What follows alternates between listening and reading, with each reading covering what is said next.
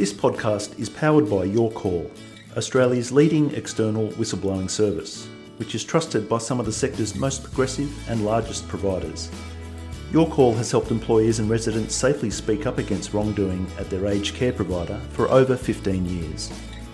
Visit whistleblowing.com.au to learn more. Your Call is proudly a certified B corporation. Joining me now is Pauline Crameri, coordinator at VAL's LGBTI Aging and Age Care at the Australian Research Centre in Sex, Health and Society at La Trobe. Pauline, thanks for joining us. Thank you for speaking to me today. During Marie McCabe's testimony at the Royal Commission on Dementia, we, we heard a pretty harrowing story of a gay couple, one of whom developed dementia and eventually was unable to recognize his partner and almost went back to a time when he was in a previous heterosexual marriage. Uh, and that's obviously one issue that faces the LGBTI community in aged care. Uh, what are some of the other issues? I guess there's a whole range of issues um, that we're aware of um, through um, research over, uh, particularly over the last 10 years. Um, so we know that many older LGBTI people are really fearful of going into residential aged care, and you know we could say that that is the same really throughout the community. However, I think the stakes are a lot higher for LGBTI people. Um, we know that LGBTI people from the research are um, have a higher need potentially for a range of support services as they age because they don't have a lot of those informal supports in place that many other people may have, and, and by that I mean um, children and um, particularly family of origin. We know that um, there, therefore, there is a high likelihood that they will need support services, but there seems to be a real absence of knowledge about those low level support services that can keep you living within the community and living at home. So, things like the Commonwealth Home Support Program, home care packages.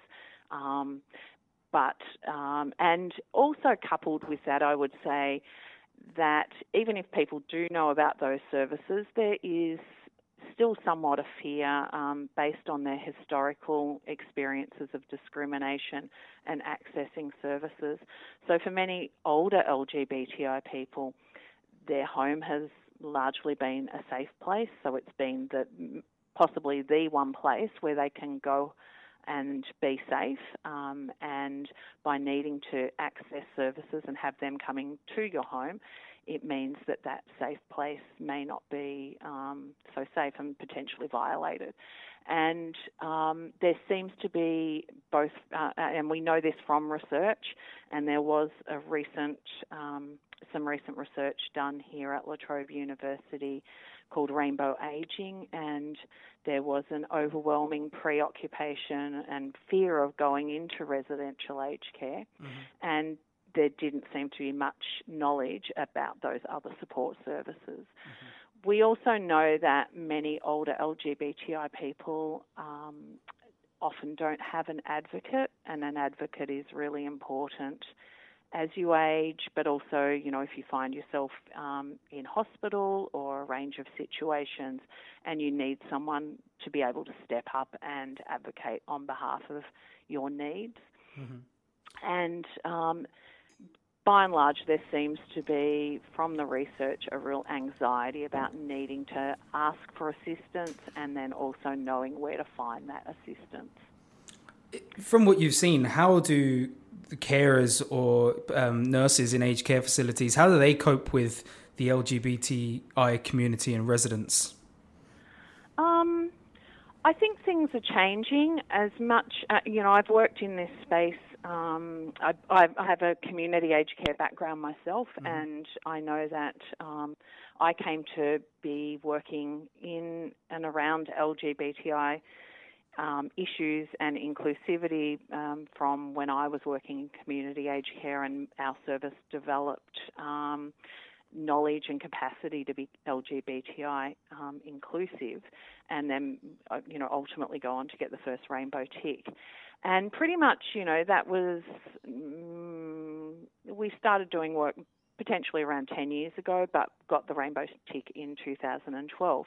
And at that point in time, there was really, there seemed to be an apathy or a misunderstanding of, well, we don't need to do this because we won't have any LGBTI clients.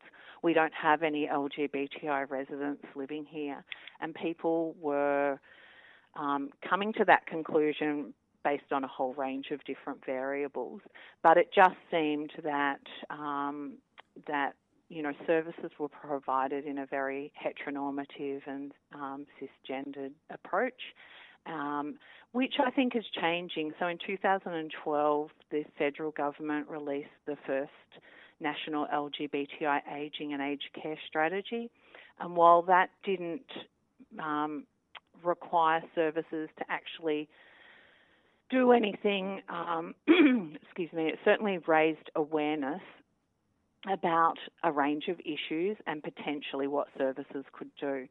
That strategy has just been replaced with, um, at the end of 2017, the, the um, aged care diversity framework, and mm. just this week, the LGBTI action plans, one for consumers and one for um, aged care providers, have been released, and that will provide a bit of a roadmap, I think, for service providers, and I think has really worked to elevate that knowledge that you know, and we don't hear so much. Um, well, as much as we used to, that we don't have any LGBTI people um, in our service or accessing our service. I think things are slowly changing, but um, we still have a long way to go, that's for sure. Mm-hmm. Yeah, I was going to mention the action plan, but obviously, because of the Royal Commission, everything it, within the aged care framework is under the spotlight and everything I think is up for debate and change. So, what do you think are kind of some solid things that need to be changed to make uh, aged care more inclusive going forward? Um, well, obviously, you know, it, it starts at the top, so organisational commitment um, and um, action, and then that flowing down through the different layers of um, services and you know direct at, at direct service delivery. Obviously, um, I think one of the challenges that keeps coming up. Um, that services say, oh well, you know that's great. We we can educate our staff, but but by and large we have um, other residents that grew up in those times of social stigma and discrimination and, and possibly were the perpetrators of that discrimination or at least, um, you know, held those um, views that um, LGBTI people um, um, didn't belong or weren't welcome um, in, in a range of social settings. And then that's translated back into the residential aged care setting um, when you potentially have, you know, um, LGBTI people and heterosexual people um, in the same facility.